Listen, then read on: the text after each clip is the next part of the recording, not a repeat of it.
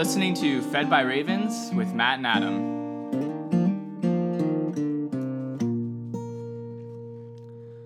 It's a great morning, Matt. You know why? Why? Because we're starting Exodus. Woohoo! New book. Exodus. Oh, yeah. Book three. Moving all the people. Book three, we've done Genesis and uh, Job, Yes. and now we're moving on to Exodus. Man. And uh, we are all set up now because Exodus begins. We got all set up in Genesis with the narrative. Uh, we learned something about God and, and the real battles going on in Job. And now we're moving on to Exodus. How is this promised nation going to be developed and become a nation since they've kind of been in the womb of Egypt? Yeah. So there's That's how I see it. in the womb. The Woomba. So they are they've been in Egypt for 400 years now, and for a good portion of it, they have been enslaved. Uh, in chapter one, it kind kind of re-summarizes like, oh, okay, so the tribes of Israel moved to Egypt and they settled there in the land of Goshen, uh, and kind of under Joseph's protection. But then eventually there is a pharaoh that comes up that doesn't remember Joseph or has any connection to him. Right. And so he just sees these people and is like, oh, why are they here? You know what? They're going to work for us now. Well, they're a threat. They're Mm-hmm. there's they keep growing. So like you see the promises of God to Abraham, 400 years later, God's keeping his promises. So they are very fertile. They're growing in population, they're growing in strength. Their young men are strong, their women are productive, and they are the ones who work the livestock because all the Egyptians think that's gross. So they have a corner on this market, this niche market, which is it's all very threatening, and no one remembers uh, Joseph anymore. So the pharaohs now, it's like Ramses' great grandson or something. He doesn't care about Joseph. He just sees a threat. And most of these guys in power are usually uh, insecure. Yeah. And so, um, one thought though Yes. is it's taken over 400 years to turn Abraham's descendants. Remember, they were barren Yeah. to bless them with a child, and now they are a formidable group of people. Yeah, I, I was just looking at um, when they first got to Egypt, they were only 70 people. Yeah. And now they're so great that they're rivaling the nation of e- Egypt. Right. And Pharaoh's getting nervous. They're making the nation that is built up around one of the most prolific bodies of or rivers in the world, the Nile, the source of economic uh, resource, the source of I mean, source of life. Yeah. water is life, and uh, now they're threatening the greatest nation on earth at this time. So it's pretty amazing. But I want to remind everybody, when God makes a promise, He's going to keep it, even if it takes over 500 years. yes. And so don't rush. You might have some things outstanding that you know God's doing in your life. Well, you got to hang on, man. You got to wait for Him to do it because He'll do it right. Anyway, we got a lot to say. So, um, Yeah, so uh, Egypt, so Pharaoh's uh, solution to this problem is, you know what? Let's uh, downsize the Yeah. nation and start killing all the males that are born. right, it's a funny solution to us. We don't think, let's just kill all the male babies. But throughout history, this is kind of what you do to uh, lord your power over a nation is you take away their future military. Their future military, and then you keep all the women so that you can interbreed and like kind of breed the nation out. Yeah. So there it is. And then we've also learned, and this will be a theme that we'll bring up throughout Exodus, but um, in these ancient civilizations, one way you could make peace Mm-hmm. between rivaling, rivalry uh, nations is to offer up your firstborn son. Mm-hmm. So you would say, look, we don't want a war anymore. So the king might offer up his firstborn son. The other nation takes that son's life, and now we're we're peace. Mm-hmm. Well, it's funny. Pharaoh here doesn't offer up his firstborn sons. He says, "I'm going to take all yours, and then we'll have peace." But it shouldn't work that way. No. You shouldn't demand. Well, he's trying to force peace with them by taking their their sons, and that'll be um, not only maybe you can already foresee the idea of firstborn son dying. Yes. Hint, Jesus, but also uh, Spoil it. now, spoiler alert: Jesus is uh, God's only Son who will die for us. But Wait. sorry, I. But you know what? They can't hear. People can't hear that enough. But um, so he's killing the firstborn sons. And you'll see Herod, this happens at the birth of Jesus, Yeah. Where It's a again, very similar situation. yeah. because it's not a stretch. It's not like, oh, the Bible just made that up. It's like, no, this is this is what all of our unsaved uh, leaders do. this is their solution to their problems. Right. And maybe we should sometimes look at what the rulers outside of the reign of God, how they behave. Mm. And you'd be shocked and horrified because they murder babies on the reg- right. on the regs. So Moving on. he's trying to murder some babies, and the midwives Oh, apparently fear yeah. God, and they don't do as the king of Egypt commanded. And Pharaoh brings them in because he's like, "Why are there still male children?" And the midwives are like, "Uh, they're built a little differently than the Egyptian women, and they just have their babies in the field. We can't even get to the babies before they have them. They just have them and then keep on working." It's, And- it's so great. It's um I remember Moses is writing this later in life. So he's looking back the way you look back in your life and you notice Mm-hmm. where God has worked and you remember the the things that all line up with what God has actually accomplished. And so he's looking back and I think it's comical. Mm-hmm. I actually think he's saying, look how in these first two chapters he's showing uh, the silliness of Pharaoh and that he has all the power in the world, but he's completely powerless. So the midwives say to him, Are thwarting him. Yeah, they're disobeying him and fooling him and insulting him. Like, hey, I'm sorry, the people of God, their women are just stronger and more robust than your weak Egyptian women. Yeah. And then to make it even worse, moving on. So these women are going to remember they're blessed because they feared God. And then um, you got Pharaoh's daughter who finds a Well, baby. Yeah, okay. So then Yeah. Pharaoh's next step is to say, okay, well, I don't care. If you find a Hebrew male child, just throw him into the Nile. Right. Like, Finish it. we're we're done. Like, if even if you can't get to them and as they're being born, I don't care. Throw them all into the Nile. Which, by the way, is a very common way, even in some cultures today, but um, primitive cultures, unwanted children you would leave uh, to exposure. So you'd put them in, so you're not really killing them, you're just leaving them to exposure and they're getting killed. Right.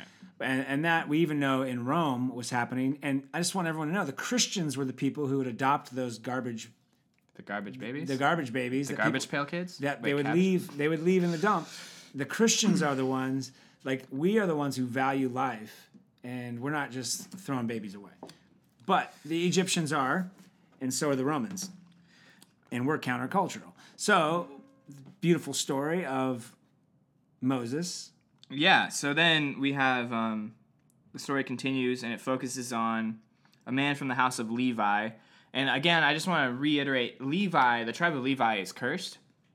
It is a cursed tribe. no big deal Um, again, because Levi and Simeon took the sign of God, abused it, murdered a whole city of people, yep to and and Jacob cursed them. so remember they used circumcision against shechem because of the rape of their sister so they lied and said get circumcised and we'll, we'll combine with you they used a sign of god to destroy people and bring wrath on god's promised on this small family and god had to work through that but as a result they were not blessed They were not blessed; they were cursed. They would not have um, a Land. land. of their own. Yeah. Whenever they get to the promised land, and so I just want you to know that this is the story of the tribe of Levi, and people understand this. Like the people are not Yeah. unaware. Like the they are- original audience the the audience is aware that the tribe of Levi is cursed, yes and that Levi is a murderer. there you go Okay. So setting up some ground rules we find we get the story of a man from the house of Levi who marries a Levite woman, and they have a son, and they decide we're gonna try to hide him in the river. Right. And classic levite yeah, total you know we're not gonna just obey yeah, we're gonna we're gonna be tricksters yeah we're gonna but praise god put him in the river. We're gonna hide him. We're gonna have his sister watch over him. is that miriam Yep. And then we have Pharaoh's daughter finds Moses in the river. Now, don't think that this is just a. It might just be a blessed coincidence, but my guess is this. They were being smart about this. Probably. Where rich, powerful women bathe, they put the baby. Mm-hmm. They're not doing it where the soldiers bathe. They're not doing. Mm-hmm. They're like, who? How can we have a shot of this baby living? And so they're doing their best to keep the baby, and they're at a point though where they can't hide it anymore. So they put the baby in the Nile, and sure enough, I think it's also another funny thing that Pharaoh's daughter finds this little baby. She knows it's a Hebrew child. She knows, obviously, because it's Yeah. left out for exposure. Then probably has enough. She sees that it's the sweet little girl is watching the baby and says, "Oh, I'll hire get someone a nurse for this baby." Mm-hmm. So you basically see Pharaoh's daughter full of mercy and compassion, like, "Ah, my dad's such a jerk." And thwarting the power of the Almighty Pharaoh by saving a baby, drawing him out of the water. Again, this is interesting. It's women that are thwarting the power of Pharaoh. Yeah, it, you cannot read the Bible and think the Bible is against women, man. The Bible is like so pro women throughout history. It's amazing. Uh, that's pretty interesting. All right. Anyway, yeah, so she thwarts him and saves a future leader. Yeah, so she yeah. she calls him Moses, which means drawn out, and the idea is the imagery is drawn out of the water. So the imagery of water is already on Moses from day one, from his name. And something that hit me this time around is Moses' whole life growing up in the palace, having access to the Egyptian libraries and all that mm-hmm. stuff, he's treated as one of them, but they call him drawn out of the water. So not only do they have to remember the time Pharaoh tried to kill all the baby Hebrews, but this one was drawn out. Mm-hmm. So his name means drawn out of the water. Right. And so it's almost like a mockery. Like Pharaoh has to live knowing there's someone in my household who was a. It's just his name means we disobeyed you. That's what his name means. Like we disobeyed you. And so this is the thing Pharaoh was scared of. Like he's like, I'm scared of these people. They're gonna. Re-. And then he takes in a child called "We disobeyed you." And I was drawn out of the water because you were too afraid to hurt your daughter's feelings, or you're an absent dad, or something. Who Right. knows? But I just think it's beautiful because the the the idea of water and being pulled out. Of course, Moses is integral to all this, and so he's looking back, and it's not lost on the original audience. Like, man, you were the guy drawn out of the water. Mm-hmm. Right. We're going to be the people drawn out of the water. You're going to be the guy who draws water out of a rock. Salvation you're comes through water. things, but I love know, it. but they, we can't hear it enough. Um, so Moses though lives up to his. He grows up, and he's always aware of the injustice. Yes. So he he knows his origin story. like 'cause he's his he's- name he's is- you're super, he's super aware that he is a Hebrew because he it says he goes out and looks over his people and uh, he sees an Egyptian um, abusing a Hebrew slave and he gets full of this indignant kind of maybe righteous anger, Yeah. but just like he wants justice. And this is the thing. This is a trait of Levi. Just like your dad, Moses, and Just your like- dad's dad's dad. Yeah. So you are a Levite through and through. You see injustice happening, and you want to you want to take justice into your own hands. And this is what Moses does. He does. He acts exactly like Levi. Like this is for me. This has been a very helpful way to view because we're constantly changing main characters. Yeah. But when you start looking at them as family tribes, you see these patterns get played out. And Moses is acting as a classic Levite. And he goes and he murders this Egyptian to save this Hebrew. And he buries the Egyptian and thinks he's clear. He thinks he's in the clear. It's hidden. Right. So then he goes out and he sees two Hebrews fighting among themselves. And then again, he decides, I'm going to act like the judge. Before you go on with his acting like the judge, I just realized that Levi, actual Levi, is Aaron and Moses' great grandfather. Yeah. So they're he's not only- that far removed. He's not that far removed. So it's like Aram is their dad, Kohath is Aram's dad, and Kohath is one of Le- is Levi's second son. Yeah. So it's just great grandfather Levi. Yeah. So the story of what happened at Shechem is not like this really far removed thing. It's like, oh man, my great, and it's probably also it's like it was bad, but it was also awesome. Yeah, I We're mean, tough guys. it, it is weird to think like it's been 400 years, so like, like it's hard to think like, oh, that that would get lost, but 400 years is like four generations for them Yeah, because they're living like 100, yeah. 120, so it's not that far removed. Sorry, I just wanted to. Yeah, yeah, yeah. that. No, that's a good connection. So But Moses kills, man. he kills. He's a murderer, just like Levi. He then is continuing to like be the vigilante for justice, and goes out and sees two Hebrews, and the Hebrew is like, "Oh, what? you're gonna murder me just like you did that Egyptian?" And he's like, "What? I thought you guys would be happy." And they're like, "No, man, you're a dude of privilege. You're not one of us." Right. And he's like, "Oh no." And then he realizes, "Oh, people know about me killing the Egyptian. That means Pharaoh's gonna find out." Right. And Pharaoh is probably already looking for an Yeah. excuse to kick this Hebrew kid out of his household. Like for the last forty years. Yes. and so, When will Moses leave? Oh, it's like so, he's like the one thing I couldn't accomplish in my presidency. so, it's a person. so, Pharaoh hears it and wants to kill him. So Moses flees to the desert, and uh, he ends up in the land of Midian, which Midian is Who is Midian? the nation. It's a nation from Abraham, from his um, second wife, Keturah, Yeah. and uh, After Sarah, so they're like dies, distant cousins at this point. So it it is kind of like a weird like family relation. They're in the line of Shem. They are kind of carrying a blessing of Abraham on them, which is cool. So he goes out to the wilderness and finds these people of Midian. And while there, he does the classic thing that all the guys in line, the patriarchs do, which is know. he goes to a well, and there's some women that have come up to the well and they need help drawing it because there's these other shepherds who are harassing them. He protects them and then draws water, and it, it says he drew water for us. And then it's just funny because it's like Moses, the man whose name means drawn, Drawn out. drawn out from water, drew water for us, and they call him an Egyptian. Yeah. The Egyptian who was drawn out of the water drew water for us, and so he's making um, much like the patriarchs. He's out in the desert, and this is where he's going to be connected to his family line. Uh, still, Yeah. still some protection, and he's going to be out there. Um, I, I don't want to give away all the story yet, but he's going to be out there. So that's where he's at now. And I, I want to say there's this. Um, is there anything else we need to say about that?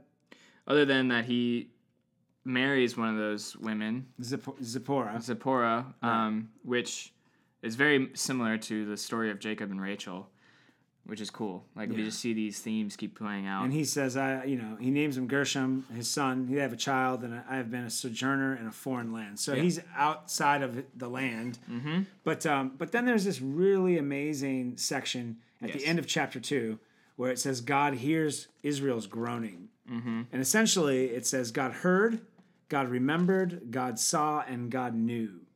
And I just, I really, um, I find great comfort in these words that God hears our cries. He remembers his promises. He sees the injustices. He sees what's happening. And God knows. He knows us and he knows uh, what's going on. You know, Yeah. their cry, uh, he hears the cry from of rescue, for rescue from slavery.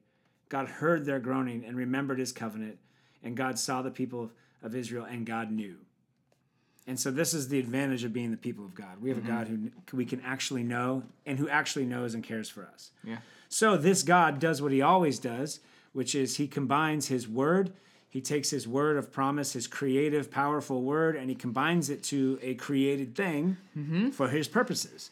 And he does it here in the burning bush, where the holy God shows up in fire at the foot of the mountain and speaks, uh, clearly calls out and assigns to Moses the purposes of God. Yeah. So uh, one of the things uh, for geography I want to point out is it's at Mount Horeb, which is also known as Sinai. So God appears to Moses as fire at the mountain of Sinai, which which is where Moses is going to bring the people of Israel to meet God and get the law. Which is so cool because you think about it when he brings the people back there they're like where are we going he's like i'm just going to this place where this thing happened Yeah, like I remember God met me here in fire, and He said He's going to do it again. right and so we're, this is where we're coming back to this mountain Yeah, because and- this is where god spoke to me and, and in this conversation you know it's like take off your sandals this is holy ground Mm-hmm. like step down you are coming before the god of the universe right. And then God again says, Look, I've seen, I've heard, I know, I've come to deliver you. I hear the groanings of my people. And Moses is responding with, Wow, that's great. But the first thing Moses does, he's a Levite, but he's also, we have things in common with Levites. Mm-hmm. He's very concerned about, I don't think you have the right guy. Like my sin, he's still very much wrapped up in the sin He knows why he's away from the palace. I mean, it's a mm-hmm. big change just because he sinned, man. He killed. He took things into his own hands. And so um, he's like, uh, I don't think people are going to respect me. I don't think they're going to hear my voice. And it, later, Well- he, he even says, I don't think I'm a good speaker. He's a stutterer. Thinking about it, he probably is thinking, relating to, I already tried to save them and they didn't Right. respect me then. So if I come back to them and say, oh, hey, your God spoke to me. Yeah, I killed before. And it's like, oh, Moses, you just want to cause a rebellion and you think you have access to the armory or something. And Yeah. You don't. But God then deals with us very graciously. He meets us where we're at. That's why he's in a burning bush in the first place, because he wants to meet with Moses in a way that won't destroy Moses. And so he says, uh, he gives a series of, well, first of all, he, he reveals his name. He Yes. says, I am who I am. And then he says something we read in the New Testament, where it's, I am the God of Abraham, the God of Isaac, the God of Jacob. Yeah, and he says, I am the God of, Right. which again insinuates that they are living. They are still alive. He is the God of the living, he he- was, he, it's not, I was the God of Abraham, it's I am. and, or even I showed up for your debt. Your Yeah. these guys, I'll show up for you. He's like, I am They're still their God because they are still alive, because they are in my presence, and now on earth I'm going to make my presence known with you, so Yeah. you can do all things. Nothing's impossible because the God of the universe has been made present to you, just like He did and is with the God of Abraham. I am the God of Abraham, Isaac, and Jacob. So keep this name holy. And remember this. Trust me, you're going to plunder the Egyptians one day. Yes. And so he gives his word, he gives a promise, and he assures that I'll be with you, Moses. But Moses, like most of us, is saying, uh, I'm really scared about this. So God gives him three signs yeah. Um, he says, all right, snake like- staff. Yeah. Throw your staff down on the ground, and then it becomes a snake. And then he says, now pick it up by the tail, which you do not pick a snake up by the tail. You pick it up by its neck. Dude, I just connected this. It reminds me of Job.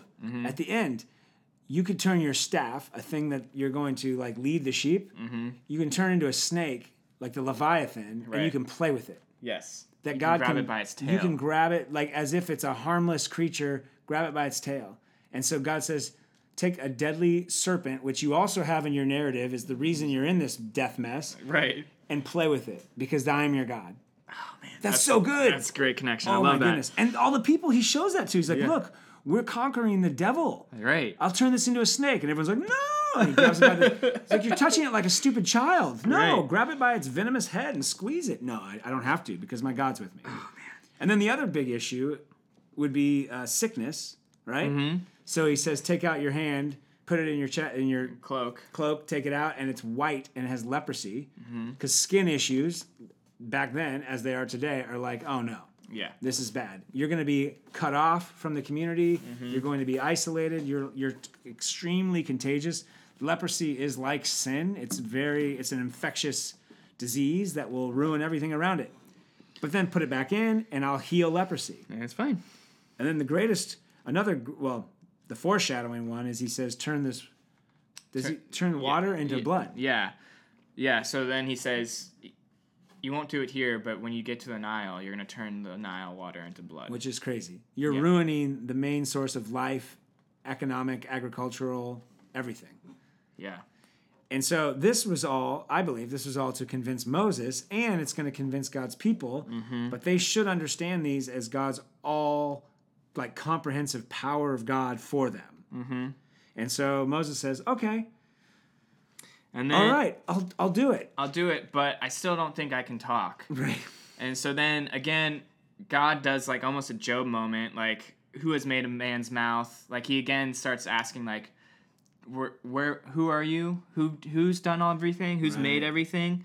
Um and so but he still is going, "Okay, I will bring Aaron out to you. Your brother Aaron will come out and meet you and he will be your voice.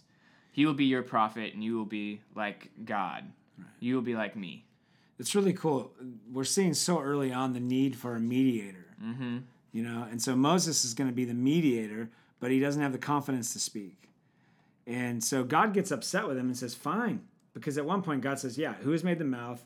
Who makes him mute or deaf or seen or blind? Is it not I, the Lord? Now go. I'll be with you, and I'll be with your mouth." And and um, and teach you what you shall speak. But he's like, no.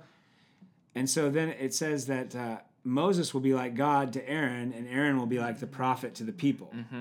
And so uh, that it sets up that, which again reminds me of the need for Christ as a we need a mediator. You're right. So even in the future, we'll see, and like Job, they had to go to Job and ask for forgiveness. Mm-hmm.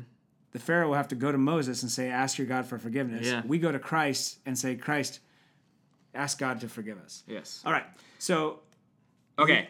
we got it. Yeah, we're still got so much. No, no, so we're, good. We're, we're going though. Oh, but I can't miss uh, the end of chapter four, where No, yes, this is yeah, Okay, this go. is the next You this is go. the next thing. So Moses finally is like, "Okay, I will go. I will go back." And on their way back, I think like it's kind of like at the a halfway point.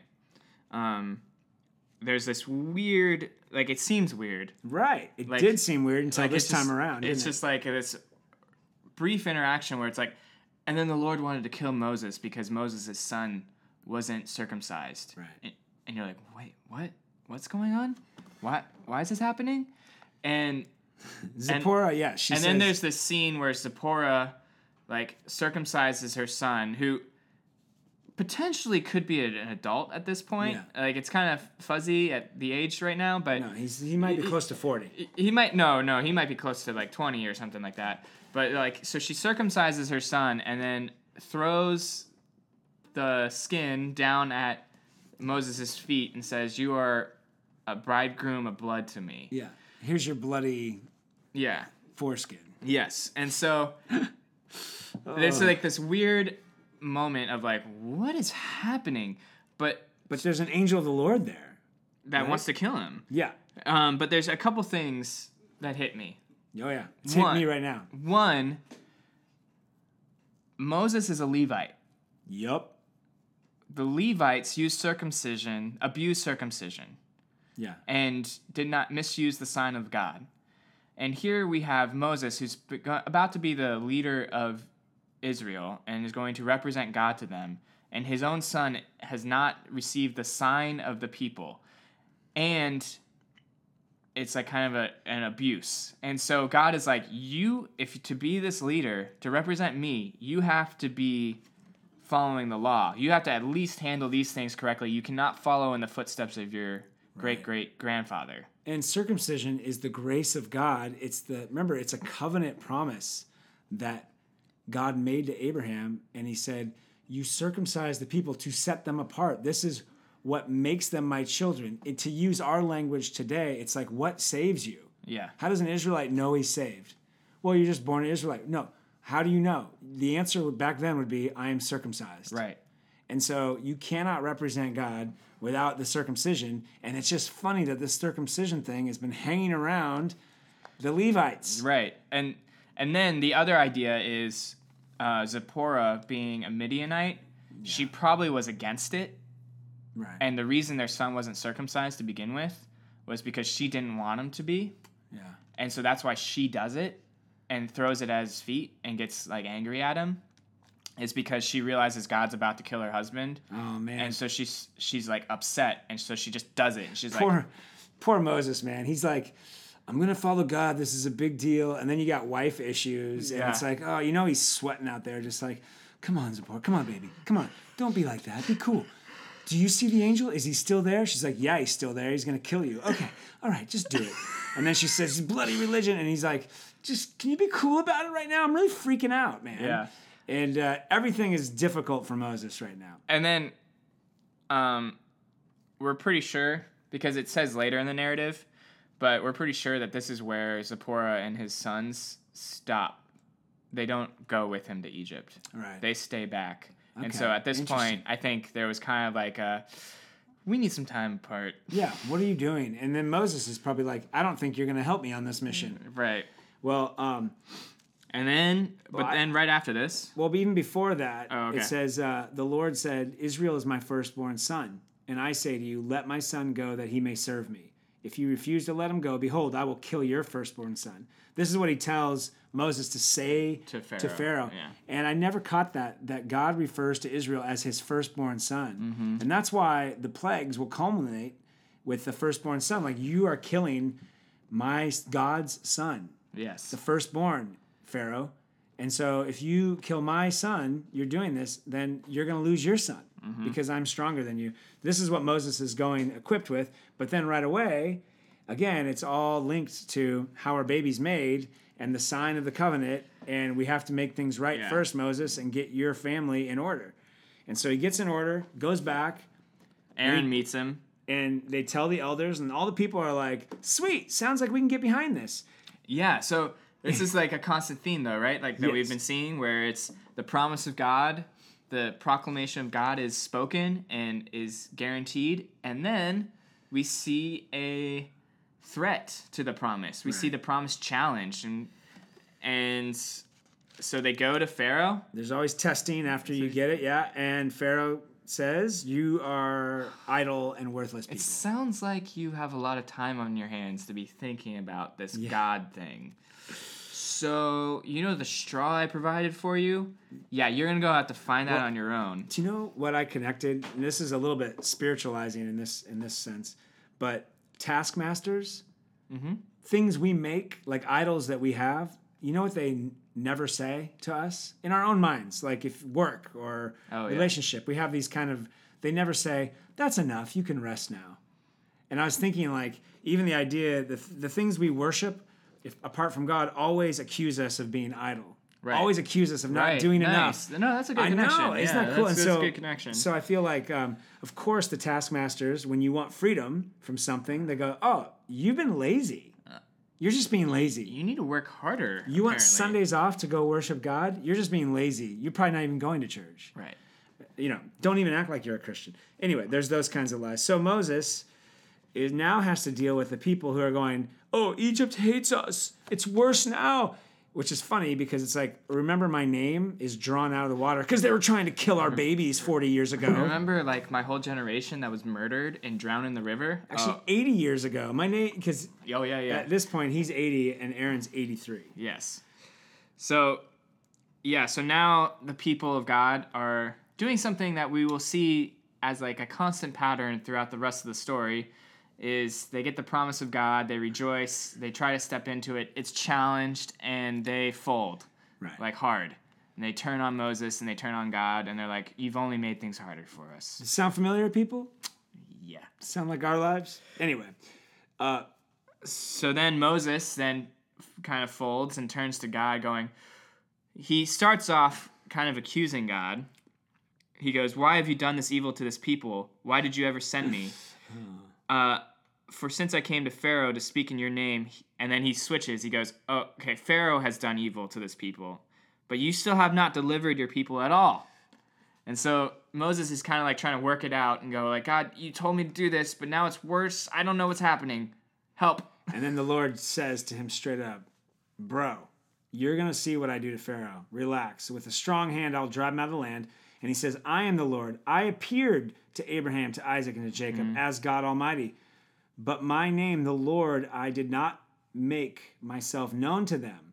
Look, I'm, I'm established my covenant with them to give them the land of Canaan, the land in which they live as mm-hmm. sojourners. Moreover, I have heard the groaning of the people of Israel, whom the Egyptians hold as slaves, and I have remembered my covenant. Say therefore to the people, I am the Lord, and I will bring you out from under the burdens of the Egyptians, and I will deliver you from slavery to them and I will redeem you with an outstretched arm and with great acts of judgment. I will take you to be my people, and I will be your God, and you shall know that I am the Lord your God, who has brought you out from under the burdens of the Egyptians.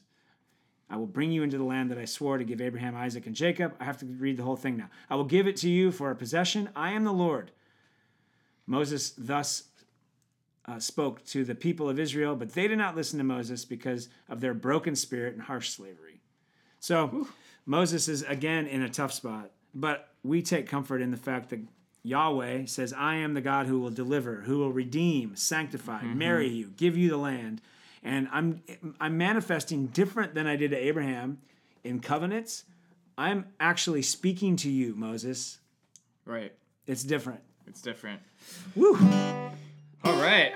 Welcome Old to Testament. Exodus, man. That was it was long but good, and uh, you know we we figured out as we go they get a little shorter, but I think it's worth your time. Yes. Let's move on though. We got Matthew chapter 26 on this wonderful day 39 and 40.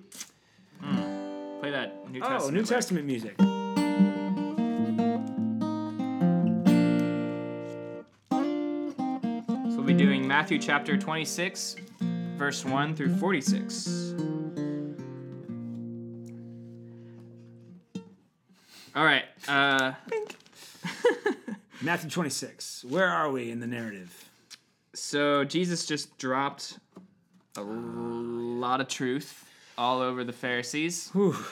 And uh, We're at the end of Passion Week. yes, It's wrapping up because he He's- spe- spent all his time dealing with the Pharisees. he's really asserting his authority and rule.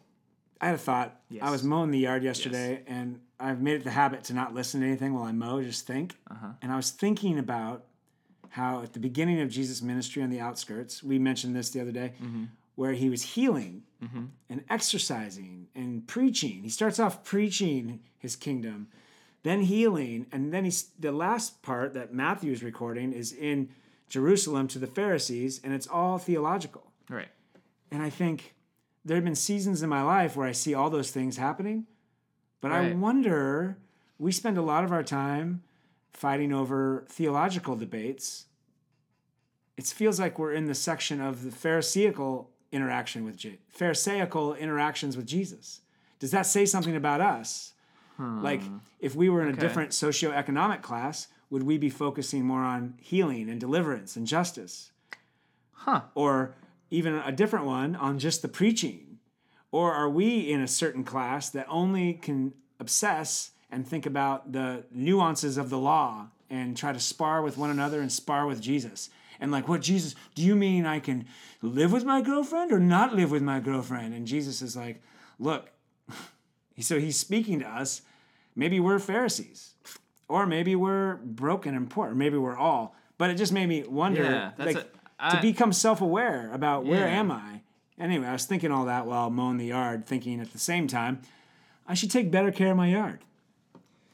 Huh. Anyway, Okay. That I I like that. yeah, That's an interesting insight. yeah, because it shows where you need Jesus, and if you're trying to justify yourself and use words in the law, you might be interacting with the Jesus on the last days of his life in Jerusalem. And I thought of that for myself. I'm like, oh, Yeah. I need a little more healing, maybe. But I, you know, maybe I, need a little more preaching. Maybe I need, I don't know. But it's a, it's a worthwhile conversation with yourself. That makes sense. Huh. Yeah, All I've right. never thought about it like that. But Okay. I think Matthew, Matthew has enlightened us in terms of his groupings, right? Yeah, like he's purposely grouped it like this. Fantastic. Anyway, So we're at the end now where it's so straight up death. Jesus again restates. So again, it, it is amazing that he knows, like he's very aware of what the plan is, and Oh yeah. and so he does say like. Right after this, he says, You know, after two days, the Passover is coming, and the Son of Man will be delivered up to be crucified. Like, Yeah. he even knows the mode of death, which I guess doesn't take someone like a, a supernatural thing because you are in the time of Rome, and if you're gonna die as a criminal, you're gonna be crucified. But you know so, what? But Jesus gets what we don't. He gets the magnitude of what he's saying, which is, I am going, I am a subversive right? threat to all the powers on earth. And I think as Christians, we don't think of ourselves as we are a threat. Right. We are, what do you call it, like an underground movement, um, a grassroots movement of upheaval. And so he knows, like, what happens to people who lead rebellion is they get crucified. Yeah, And it's I think it's helpful if we see ourselves as part of a rebellion against the mm-hmm. powers of this world. And so we're going to be a threat to people who have power because we're saying, don't kill them, love them, serve them, die for them. And they're like, you know what? That's that's the stupid kind of stuff that's strong enough to convince all the the weak people. And I don't like it because I want the weak people to give me their money and their mm-hmm. votes. And so we are part of a subversive movement. yes. We have a different king. Caesar is not our Lord. And so Jesus knows. And what I love though is in his divinity, he's saying, I'm choosing to lay down my life. This is not a surprise. This is not thwarting my plan or surprising me. Um, so I want my boys to know. yes. And Uh, in this case, of course, it's the women who get it. Right. The women So- totally get it. well, More than the disciples. So- the lady at Samaria, and now this lady, and there's so many. Sorry. No, yeah. So right before this, though, we have um, the priests are finally like, okay, uh, we gotta kill this guy, Yeah. and we gotta figure out how to do it on the DL, on the down low, um, and because they they are so afraid of the people. Right. They're so under the authority of the, the mob of people. I know. They have to try to hide this, but they are plotting to kill Jesus now, straight up. We need to kill him. We gotta figure out He's a threat. how to get rid of this guy. So Meanwhile, Jesus is being Jesus, and he's at the house of Simon the leper. Yes. Where else would he be? where else would he be? And so Marginalized. it's a It's so great. this obviously I don't think we have Simon's story in this one, but I think it's in Mark. Um, but he he was a leper that was outcast from society that Jesus healed, and now he's back in society. Yeah. And so Jesus is eating with him and hanging out, and um, a woman comes in with an alabaster flask, and so just the flask Yeah. is really expensive. It's like a really expensive flask, and it has an expensive ointment in it. And she just dumps it all over Jesus. Like she just like bathes him in it, and and all the disciples kind of get like up in arms about it. They're kind of like a little upset about it because they're going, uh, "What is happening right now? Right. Uh, that's a lot of money." That we could have sold and given to the poor. I thought that's what we were about. Yeah, Jesus, you're getting off track here. What are, you, what are you doing right now? Why are you letting this happen? Like, why didn't you? What? And, and he understands she's done a beautiful thing because she's anointing me for my death. Yeah, Like she's doing what you do for a dead body. Yeah, she gets it. She's actually heard what I've been saying. She has listened and she's applying it. And so there's no cost too much to have a shot at being saved by this person in the flesh. But also, I will gladly give up all my money to anoint him and be a part of his death. Yes. because I'll be a part of his resurrection. Yes. Now, uh, so often women are highlighted as getting it, and the men who are closest to him still don't get it. They don't. And this is a this is a case where they just do not get it. He says, and in fact, Jesus says, uh, wherever the gospel is proclaimed in the whole world, what she has done will also be told in memory of her. Like he says, we're still telling There's us. another woman where he says, "I've not seen such great faith." Yes. like he is saying this woman gets it do not forget her but it ticks off the disciples because they have this selfish or this righteous indignation about oh we're supposed to be helping the poor not wasting it and Right. jesus says you'll always have the poor Right. well that seems weird i thought we were solving all um, you know we'd go into towns and heal everybody we're solving sickness we're solving poverty and now it sounds like you don't care about poverty jesus Wait. What? Yeah. You're flipping the script on us. What's going on? I thought we just we finally were starting to get it. yeah And so, right after this story, which again, I'm realizing Matthew is a brilliant writer and he is yeah purposely, intentionally pairing everything together because we get right after this, Judas is like, okay. So it says, then one of the 12, whose name was Judas, went to the chief priests and said, What will you give me if I deliver him over to you? And they paid him 30 pieces of silver. And I always thought this was a weird, mm-hmm. like, juxtaposition. right But then I realized, like, oh, Judas was the one who was in charge of the money and who, like, went out and dealt with poor people. Like, he gave the money away to the poor people. And so he's seeing Jesus refuse, like, not tell this woman to, like, sell this sell this oil and or ointment and give it to the poor like he's seeing like in his eyes jesus is diminishing the service that they're all about. Yeah. Like i thought we were all about helping the poor and now you're not? You know what? Maybe you're not the guy i thought you were. Right. And i think you're getting off track jesus. And i'm gonna i'm gonna correct this. I'm i'm gonna be the more righteous one. So in dealing with Judas, it's helpful to realize take him seriously. He was serious about walking with Jesus. He was actually a part of the disciple. He wasn't always like this undercover agent. He wasn't like this No. Cylon waiting to be discovered or growing into Wow. growing into I know I've been watching some sci-fi. Uh, you know, like some sleeper cell Yeah. Cylon who's like, oh no, now I realize I'm against Jesus. I think what's more helpful is to realize he was totally with Jesus. He was wanting the best for Jesus, but he did what we all do, which is we think we know better than Jesus. Yeah.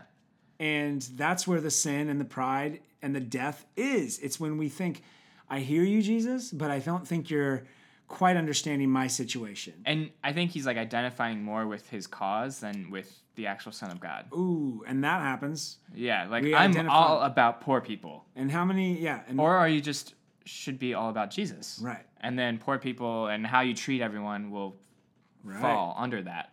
So we get more about the cause, our cause, and it's a good cause. He cares for the poor. Yeah. So he's I that's that's the take, and he's going. Jesus is not actually because he says you're always going to have the poor with you. Oh, so we're not solving that problem. I don't know what we're doing then. Wait, what are we doing? Okay, then maybe you're talking about dying. You're talking. Maybe you're not the king, the Messiah that we thought you were. Okay, so I'm gonna list out what happens in the rest of our reading today because I just made a connection. Do it. So it goes: um, the plot to kill Jesus, the anointed, woman, the woman anoints him. Judas gets upset. You know the difference between Judas betrays him for thirty pieces of silver. Yes. Oh, okay. I know where you're going. Yeah. So then it goes. Passover. It goes Passover, Lord's Supper, and then Peter's betrayal. Yes. You know the difference between Judas and Peter? The Lord's Supper. Yes. Here's what I mean: okay. is that uh, one had faith and one didn't. right. they both failed and you're gonna we're gonna see peter respond with faith so confession and they both confess. See that's the tricky thing is that judas Yes, will okay. say oh i'm sorry and he gives but um but confession without faith is just regret. Mm-hmm. confession with faith is absolution. So the faith to believe that jesus could pay for this is what peter had. Judas didn't believe that jesus would be able to pay for this. And i mean you even see at the institution of the lord's supper he leaves but we got to get to anyway i'm just seeing that that's long i just wanted to get an overview and then because i know we're Yeah. Yeah. we're doing okay. fine. So Passover, Jesus says the Passover is after Judas betrays him. He says uh, we got to set up for the Passover. It's important to me. You go. We're going to have a place to do it, and it's important to me because um, the blood of the Lamb saves all of Israel. If you're under the blood of the Lamb, the angel of death passes over um, over you. And so Jesus now says we celebrate that. Only what's going to happen this time is first we're going to deal with the fact that one of you is going to betray me. Mm-hmm. And I even like that he says that because it's almost like he's giving Judas a chance to Confess. confess. Instead, Judas is like, he does. I mean, God says, Is it I, Rabbi? well, he says, Is it I? And I think they all kind of go, Oh, is it going to be me? Is it going to be me? Well, they say, "Is it I, Lord?" And then he says, "Rabbi, teacher." So it's already it's already you see a shift in Judas's mind uh, about who Jesus is. Now he's just a teacher. and yeah. Oh, yeah. He's not Lord and Master anymore. Well, I love the response because, you know, you think, Is it I? And uh, we think, Oh, it's Judas. But really, if the Lord says one of you is going to betray me, it's not even a question. Our response is, It is I. Mm-hmm. Like, I know I'm going to betray you, Lord, and I mm-hmm. ask for forgiveness straight up, like, protect me. And they're all still thinking, like, oh, I might live a life that doesn't betray Jesus. Mm-hmm. And if you're still living that life, you need to wake up. yeah. Like, if you I mean, 'cause you, you can live a Peter life. is one of these people, and he's Right. about to do it. And- I mean, they're all about to do it. and they have this bravado of like, I will never leave you. And we get that too. Like, I'm going to do it. I'm all in. And that's the worst place to be. The best place to be is go is to be in a position of, Lord, I don't I know it's me. I don't want to help me. Yes. Okay. So then Jesus does an amazing thing and he institutes the Lord's Supper where it's a command where mm-hmm. Jesus says, Take, eat, this is my body. He doesn't say this is like my body, doesn't say this is a spiritual thing. He's like straight up just says, This is my body. Mm-hmm. He took a cup and he gave thanks for it. And he says, Drink of it, all of you, for this is my blood of the covenant, which is poured out for many for the forgiveness of sins. And then he makes a promise that we'll have a, a much bigger meal one day. But we mm-hmm. are unified to him, we're unified to each other, that he is the blood of the Lamb. He is the blood that is going to be shed as the one sacrifice, God's firstborn son, to pay for the crimes of mm-hmm. God's children, to make peace with the world and with God the Father. Jesus has chosen to be this. He's laid down his riches, come for this moment. And that's why he says, I want you to do this in remembrance of me. He commands us take the Lord's Supper, eat my body. Just like the burning bush, God shows up, his word shows up to physical things. And we are blessed and come into the presence and are guaranteed his, um, his presence with us in these places like Moses was, the burning bush, and now Jesus says, Do this. And then immediately, Peter, he says to Peter, You're going to betray me.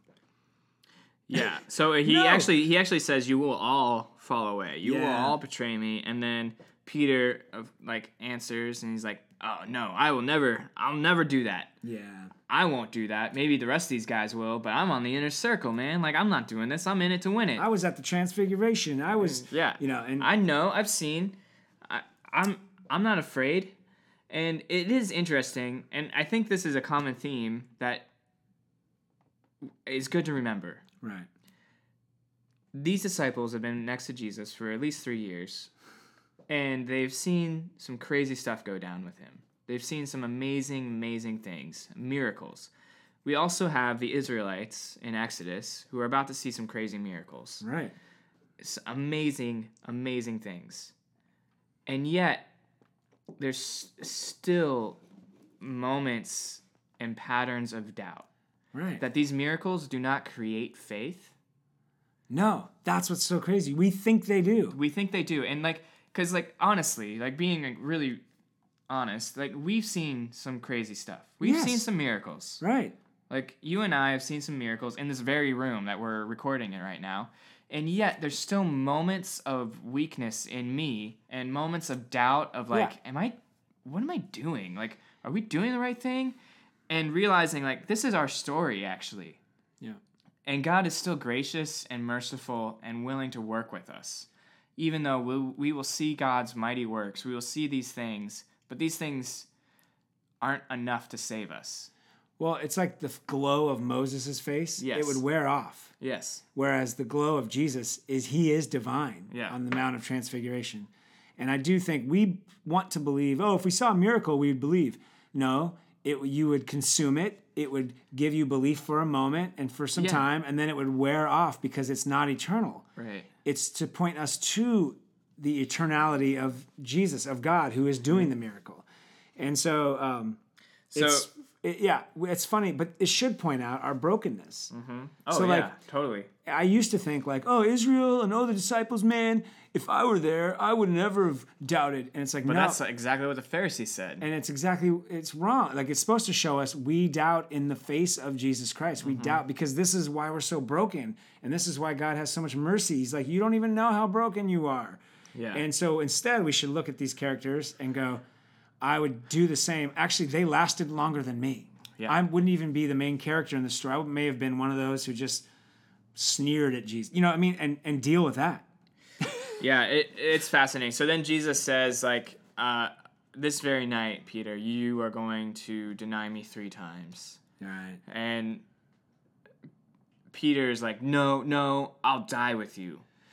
And I, I mean, that is what we would like to believe. And really, we just have to pray, like, Lord, please give us the faith.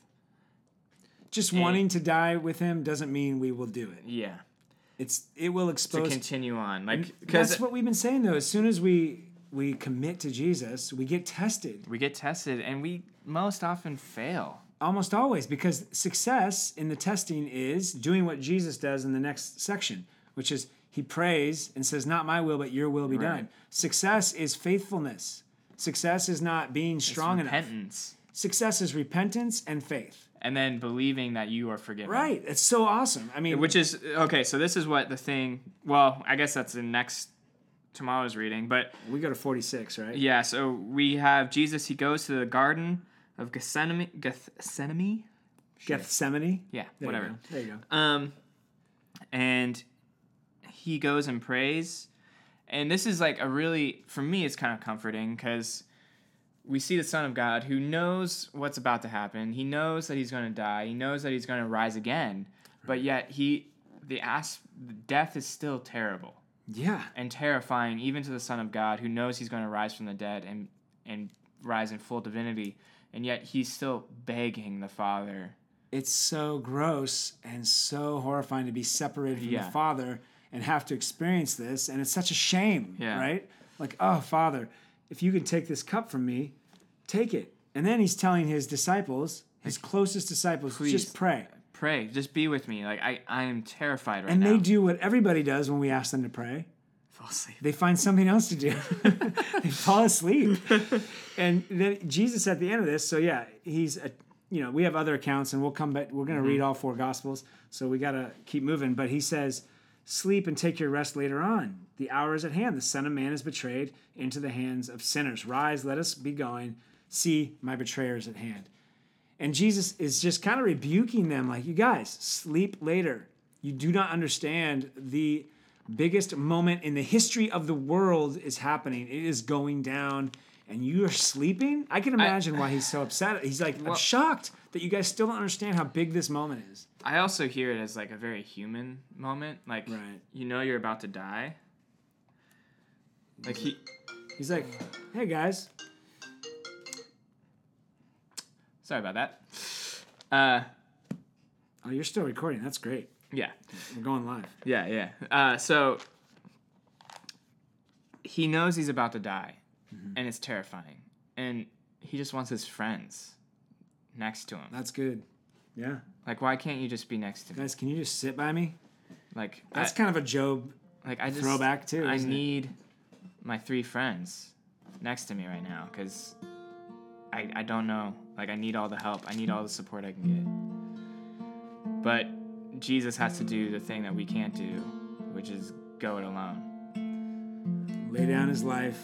Not my will, but thy will be done. Yeah. Man, we covered a lot today. Thanks for hanging in with us. We got one more bit here. A beautiful psalm, Psalm 19. Um, we'll do the first half, 1 through 6, and it's expressing God's beauty in creation. You just want to read it? Yeah. The heavens declare the glory of God, and the sky above proclaims his handiwork. Day to day pours out speech, and night to night reveals knowledge. There is no speech, nor are there words, whose voice is not heard. Their voice goes out through all the earth, and their words to the end of the world. In them he has set a tent for the sun, which comes out like a bridegroom leaving his chamber, and like a strong man runs its course with joy. Its rising is from the end of the heavens, and its circuit to the end of them, and there is nothing hidden from its heat.